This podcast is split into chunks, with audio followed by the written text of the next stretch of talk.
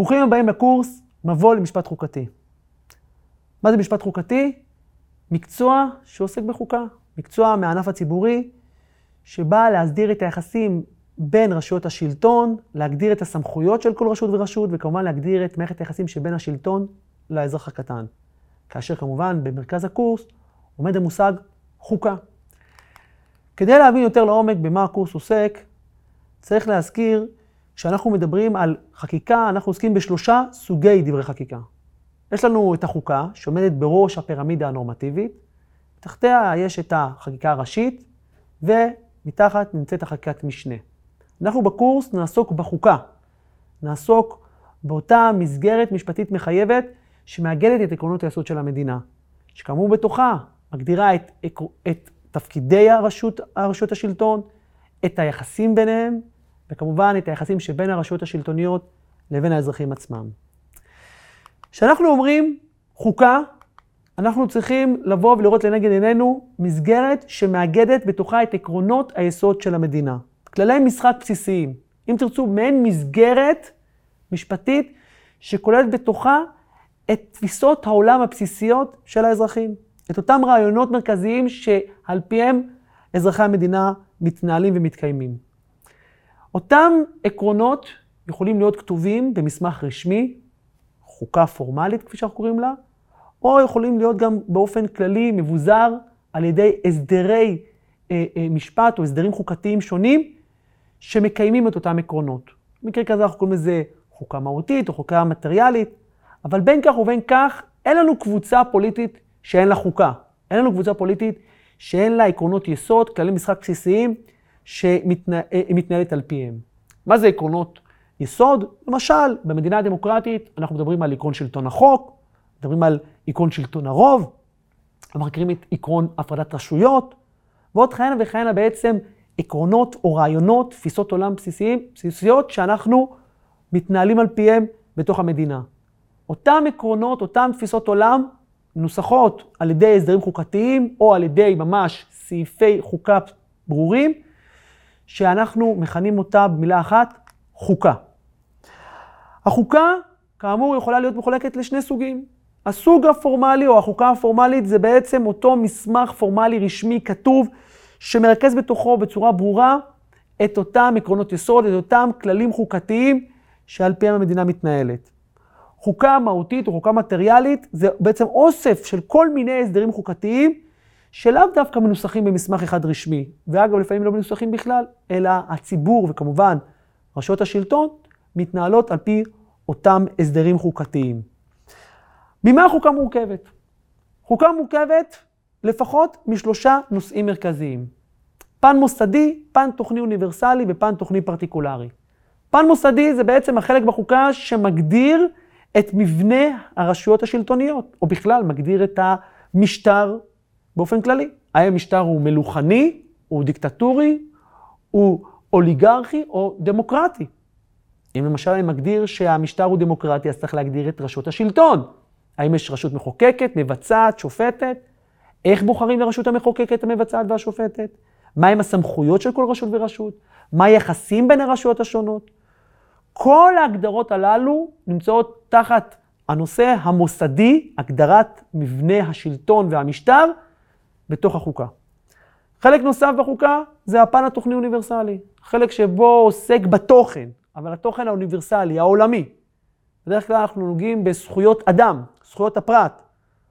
התפיסות עולם שרואות את האדם במרכז, ובעצם רואות את המדינה כמשרתת את האדם, ולכן חוקות העולם, בעיקר כמובן העולם המערבי, מנסחות רשימה של זכויות אדם כדי להגדיר לשלטון את אופן הפעולה כלפי האדם הקטן.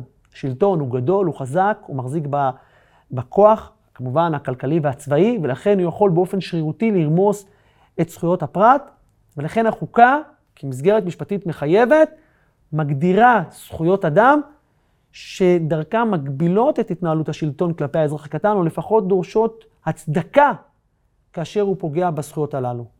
ומונע מהשלטון לפגוע באופן שרירותי בזכויות הבסיסיות של כל אדם ואדם.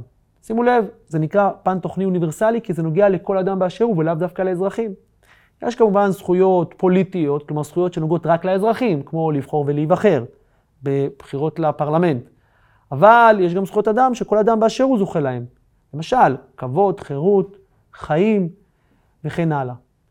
במדינת ישראל, כמו שנראה בהמשך, יש גם זכויות מסוימות שנוגעות לכל אדם, ויש זכויות אחרות שנוגעות רק לאזרח או לתושב, כמו למשל חופש העיסוק. החלק השלישי, פן תוכני פרטיקולרי. זה החלק שבעצם עוסק ברכיבי הזהות הלאומית של קבוצות הרוב במדינה. כל מדינה ומדינה יש לה תוכן ייחודי, שהיא מביאה אותו לידי ביטוי במרחב הציבורי. זה יכול להיות בדגל דגל המדינה, המנון המדינה, סמל המדינה, או בסמלים נוספים, כמו הנשיא או המלך שיש, שיש במדינה. זה יכול להיות כמובן בשפה או בימי המועד. תכנים תרבותיים, מורשתיים, שכמובן באים ומייצגים את קבוצת הרוב במדינה. למה אני אומר קבוצת הרוב? כי מדינות רבות, כמובן בעולם המערבי, הן לא הומוגניות, הן הטרוגניות, הן מורכבות מכמה וכמה קבוצות לאום, או וכמה וכמה קבוצות באוכלוסייה, שלפעמים מתחרות על התרבות והמורשת והאתוס שמוביל את המדינה. כן, מדינת ישראל למשל ידועה ככזאת שמחולקת בין 80% יהודים ל-20% ערבים, אבל מדינת ישראל היא לא המדינה היחידה ההטרוגנית. כן, למשל, בריטניה מורכבת מכמה לאומים, הולשים, סקוטים, אירים וכמובן הבריטים. יש כמובן גם את ספרד, 27 לאומים, שהמפורסמים שבהם זה הקטלונים, הבסקים, האנדלוסים, כמובן הספרדים שחולשים על כולה. הודו, 300 מיליון מוסלמים, 700 מיליון הינדים, ובכל זאת הסמלים שיהיו מיוצגים במדינה זה הסמלים שמבטאים את התרבות, את המורשת ואת ההיסטוריה, הדת של קבוצת הרוב. כל דגלי צפון אירופה עם צלב. למה? כי הם מסמלים את האתוס הנוצרי. הדבר הזה נכון לכל מדינה ומדינה, וגם הדברים הללו, הסמלים הללו, מופיעים בתוך אה, חוקות העולם. כן, אם תרצו ככה בשביל ליישם את הנושאים הללו בהקשר הישראלי, אז פן מוסדי מופיע בחוק יסוד הכנסת, חוק יסוד הממשלה, חוק יסוד השפיטה, פן תוכני אוניברסלי מופיע בחוק יסוד חופש העיסוק וחוק יסוד כבוד אדם וחירותו, ופן תוכני פרטיקולרי מופיע בחוק יסוד ישראל מדינת הלאום של העם היהודי, או כמו בשמו הקצר, חוק יסוד הלאום. מהם המאפיינים המרכזיים של החוקה? אז כל חוקה מתאפיינת בשלושה מאפיינים מרכזיים. עליונות, נוקשות ותוכן מתומצת ומופשט. עליונות זה כמובן אה, הטענה שהחוקה נמצאת מעל כל שאר אה, דברי החקיקה במדינה, או אם תרצו, החוקה עליונה במישור הנורמטיבי. כל תוצר פוליטי, בין אם זה תוצר חקיקתי, בין אם זה תוצר ביצועי וגם תוצר של הרשות השופטת, כפוף לעקרונות היסוד, כפוף לשיטת המשטר שקבועה בחוקה, כפופה, כפופים לערכי היסוד, למשל זכויות אדם, כפופים למשל לרכיבי הזהות הלאומית של המדינה. החוקה היא עליונה ואם יש איזשהו תוצר פוליטי או פעולה שלטונית שסותרת את אותם ערכים, ככל הנראה אם החוקה לא אישרה את זה, הרי שהם יהיו בטלים ומבוטלים. הם לא יכולים לסתור את העליונות של החוקה. המאפיין השני זה נוקשות. חוקה לא ניתן לשנות אותה בקלות. זה גם מה שמעניק לה את העליונות, אבל אנחנו לא רוצים שהחוקה או הסדריה ישתנו על כל משב רוח חולף או על כל רוב מזדמן. הנוקשות זה בעצם מנגנון שמקשה על שינוי החוקה. רוב מיוחד או מיוחס בפרלמנט, זה יכול להיות כמובן אולי משאל עם שעושים בציבור. כלומר, כדי לשנות איזשהו עיקרון, תפיסת עולם, אה, עקרון יסוד, שכמובן נמצא בחוקה, אנחנו נדרשים הרבה פעמים לשאול את הציבור בצורה ישירה, או לפחות לקבל הסכמה רחבה על ידי נציגי הציבור, כי שינוי כללי משחק בסיסיים כמובן דורש הסכמה רחבה והדבר הזה לא נדרש לעשות בצורה קלה או כלאחר יד. המאפיין השני כאמור, הנוקשות. המאפיין השלישי זה תוכן מתומצת ומופשט, לא תוכן קונקרטי. תוכן מופשט, אנחנו יכולים לראות אותו בכך, למשל בחוק יסוד כבוד האדם וחירותו, הביטוי כבוד האדם זה ביטוי מופשט מאוד. או למשל חוק יסוד ישראל מדינת הלאום של העם היהודי. מדינת הלאום זה, מדינה, זה, זה מושג מופשט. אנחנו בכוונה מנסחים בחוקה את העקרונות באופן מופשט, ומשאירים לכל דור ודור, לכל קבוצה פוליטית, בהחלטת הרוב, איך ליישם את, אה, נקרא לזה, את העקרונות בשטח. אבל העיקרון נשאר מופשט, כי קודם כל, באופן כללי, קשה לנסח בצורה קונקרטית עקרונות. זה בדיוק העניין של עיקרון שהוא אבסטרקטי, שהוא מופשט. בכלל באופן, אנחנו רוצים באופן יישומי לאפשר לכל דור ודור ליישם את העקרונות לפי הצרכים או לפי האפשרויות שעומדות לו בשטח. כשאנחנו מדברים על אה, תוכן מתומצת ומופשט, אנחנו יכולים למשל להביא בהקשר הישראלי את סעיף 4 לחוק יסוד הכנסת. בסעיף 4 בחוק יסוד הכנסת כתוב העיקרון שנעשות בחירות בישראל. כן, כתוב שם בחירות ארציות, אה, אה, שוויוניות, חשאיות. העיקרון שיש בחירות במדינה מופיע בחוק יסוד הכנסת. אבל איך עושים את הבחירות עצמם? בשביל זה יש חקיקה ראשית, חוק, חוק הבחירות. אוקיי, אבל מה הגודל של הקלפי, או מה הגודל של המעטפה ושל החריץ שבקלפי? בשביל זה יש תקנות. ככל שאנחנו יורדים בדרגה נורמטיבית, בדרגת דבר החקיקה, אנחנו נכנסים לרזולוציה עמוקה יותר ומנסחים את הכללים בצורה מעשית וברורה יותר. בחוקה, בחוקי היסוד, הדברים מנוסחים בצורה אבסטרקטית, בצורה הרבה יותר רחבה, כאמור, כפי שנדרש להיעשות על ידי עקרונות. אז מאפייני החוקה כאמור זה עליונות, נוקשות ותוכן מתומצת ומופשט. מתי נוצרת חוקה?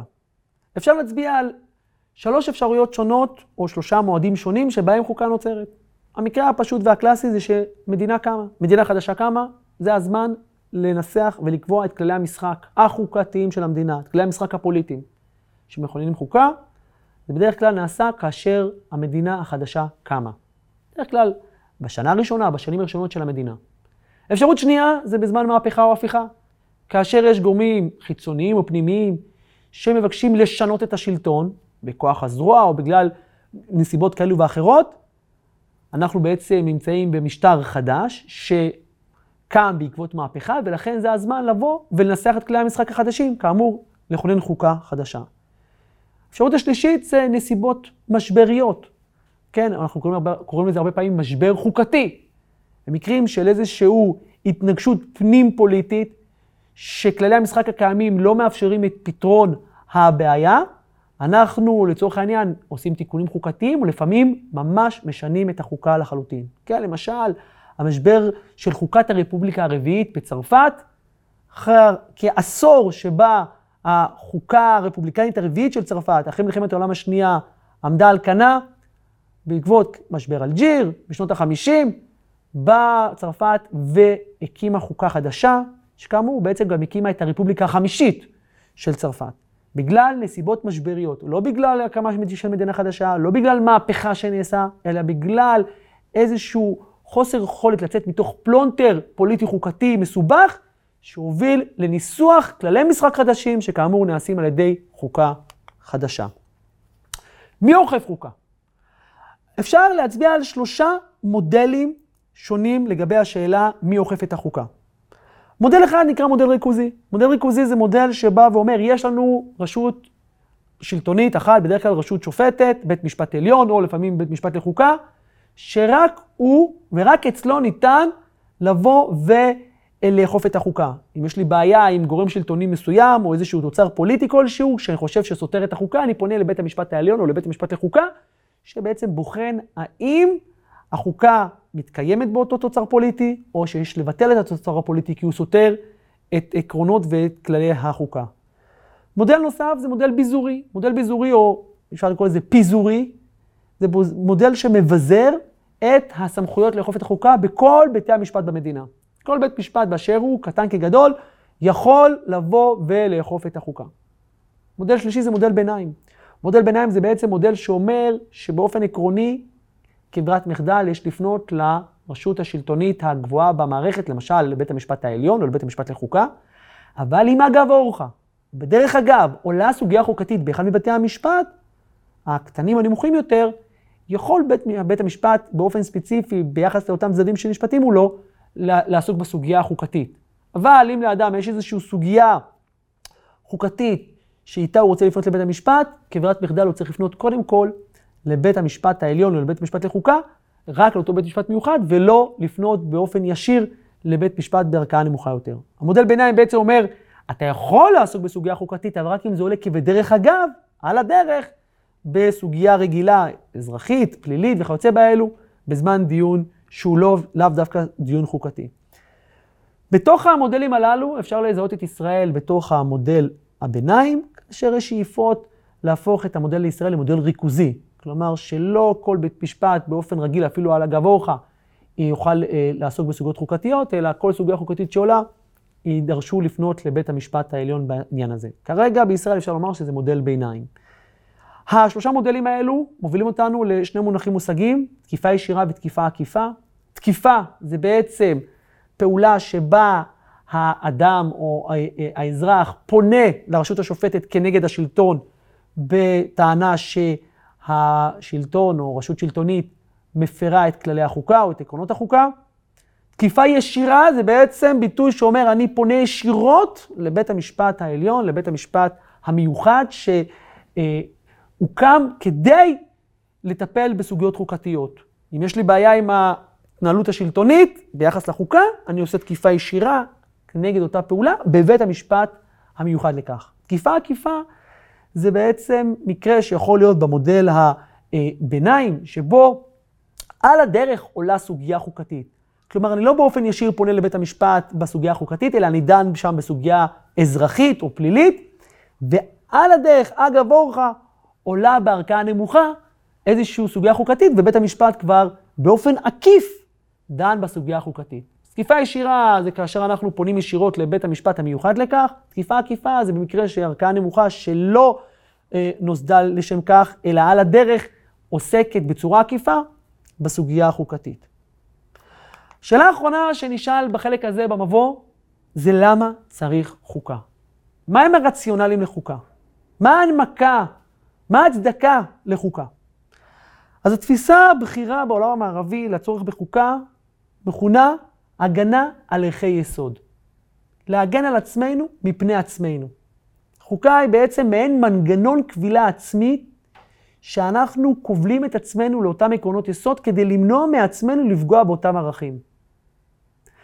המשל הפשוט ביותר זה כמו אדם שהולך ורוצה לשתות אלכוהול במסיבה או בחתונה, ויודע כאשר הוא ישתה אלכוהול הוא לא יכול לעלות על ההגה. והוא מראש מבקש מחברו שלפני שהוא הולך להיות שיכור, או במצב פיכחון, הוא מבקש ממנו שימנע ממנו לעלות על ההגה ויקח ממנו את המפתחות.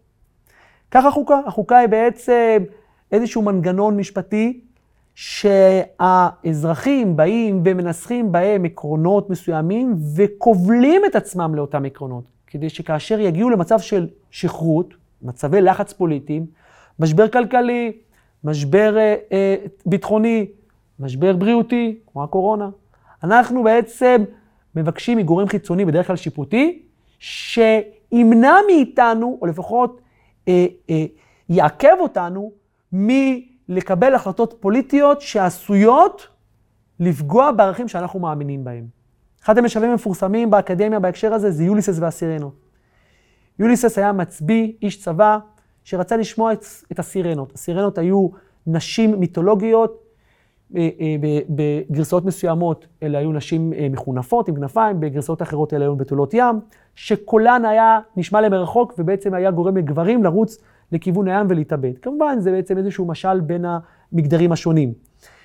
יוליסס, שרצה מאוד לשמוע את קולן הערב, בא וביקש מהמלאכים שלו שיקשרו אותו לתורן, ולא ישעו לבקשותיו ולא ישחררו אותו כאשר הם מגיעים לאותו אזור שהסרנות שרות את שירתן. כמובן את אוזניהם של מלאכיו הוא סגר עם דונג, עם שעווה, אבל הוא היה קשור לתורן ואוזניו היו חשופות לשירתן של הסירנות. כאשר הגיעו לאותו אזור, השירה כמובן ערפלה את חושיו, בלבלה אותו, והוא רצה לרוץ לקראתן וכמובן לפגוע בעצמו. אך הוא היה קשור לתורן. ולא עזרו בקשותיו, תחנוניו, איומיו למלאכיו לשחרר אותו לתורן, הם לא שחררו אותו, כי הם בעצם מילאו את uh, בקשתו הראשונה. ובכך הוא נהנה, הוא שמע את שירתן, מבלי שהוא פגע בעצמו. הוא בעצם הגן על עצמו מפני עצמו. וזה בדיוק הביטוי, להגן על עצמנו מפני עצמנו. אנחנו רוצים להגן על ערכים נעלים, ולכן אנחנו יוצרים את אותה חוקה. כן, ראוי לציין שכמובן הרעיון הזה התפתח בעיקר אחרי מלחמות העולם של המאה ה-20, כאשר אדם הערבי הבין שהוא יכול להגיע למעשים נוראיים, ולכן הוא נדרש למנגנונים משפטיים נוספים, כמו החוקה, שתסייע לו, אם לא לחלוטין, לפחות לעכב אותו מלבגוד באותם ערכים שהוא מאמין ומחזיק בהם. רציונל נוסף, הנמקה נוספת, זה ההנמקה הדיאלוגית. תפיסה שאומרת שאומנם יש ערכים חשובים, אבל אנחנו משתמשים בחוקה רק כדי אה, לייצר דיאלוג בין רשויות השלטון, בעיקר בין הרשות המחוקקת, שהיא בדרך כלל נציגת הריבון, לבין הרשות השופטת, שהיא לא נציגת הריבון. ובין הרשויות הללו נעשה דיאלוג שבו מצד אחד נציגי הריבון מביאים את רצונו של הריבון, את רצונו של הציבור לידי ביטוי בחקיקה או באיזשהו תוצר פוליטי, ומהצד השני יש את הרשות השופטת שמבקרת, נותנת ביקורת על, אותה, על אותו תוצר פוליטי. אבל הדיאלוג הזה לא מסתיים כמובן ברשות השופטת, אלא הוא מסתיים דווקא ברשות המחוקקת או אצל נציגי הציבור. כלומר, לאחר שהרשות השופטת באה ונותנת את טענותיה או את ביקורתה, עדיין זכות המילה האחרונה, לפי ההנמקה הזאת, יהיה אצל הריבון או אצל נציגי הריבון, כלומר אצל הציבור. החוקה זה מנגנון ששומר על דיאלוג, שומר על כללי משחק שבעצם מפרים את הדיאלוג ואת השיח בין הרשויות. שמצד אחד כמובן מאפשר לחקיקה ולרשות המבצעת להביא לידי ביטוי את רצון הציבור, ומצד שני כמובן נותן את הסמכות לביקורת בידיו של הרשות השופטת. כמובן, על ידי חוקות שונות ומנגנונים שונים אפשר לייצר את מנגנון שממשיך את התהליך, ובסופו של דבר נותן לציבור את היכולת להבין את מה שהרשות השופטת רוצה, אולי גם להפנים ולהסכים, או לא להסכים, ובסוף לקבוע, כפי שהציבור רוצה, מה יהיה במערכת הפוליטית. הרציונל האחרון זה הרציונל שנקרא הרציונל של השתק או יציבות.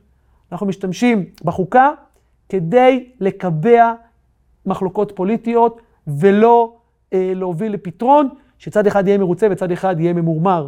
אלא אנחנו מנסים לייצב את המערכת הפוליטית על ידי השתקה, על ידי סטטוס קוו. אנחנו בעצם מטאטאים כל מיני מתחים פוליטיים מתחת לשטיח, כדי שנוכל להתקדם ולחיות ביחד. כמובן שהרציונל הזה עומד באתגרים אחרים, כמו למשל, בשלב מסוים יכול להיות שכמו סיר לחץ, היציבות מתפוצצת, וכל צד, מה שנקרא, דורש את אה, חלקו, ולא תמיד הרציונל הזה משיג את ההשתק המבוקש. בכל מקרה, כאמור, הרציונל המרכזי זה רציונל של הגנה על ערכי היסוד, הרציונל שמתחרה איתו זה הרציונל הדיאלוגי, והרציונל שקיים גם במערכת החוקתית, רציונל ההשתק, יש לו את היתרונות בכך שהוא אה, משתיק מחלוקות מסוימות, אבל כאמור, בטווח הארוך הדברים הללו יכולים לגרום לנזק גדול יותר. אז מה למדנו בחלק של המבוא? למדנו בכלל מה זה חוקה. ראינו שהחוקה יכולה להיות גם חוקה פורמלית וגם חוקה מטריאלית.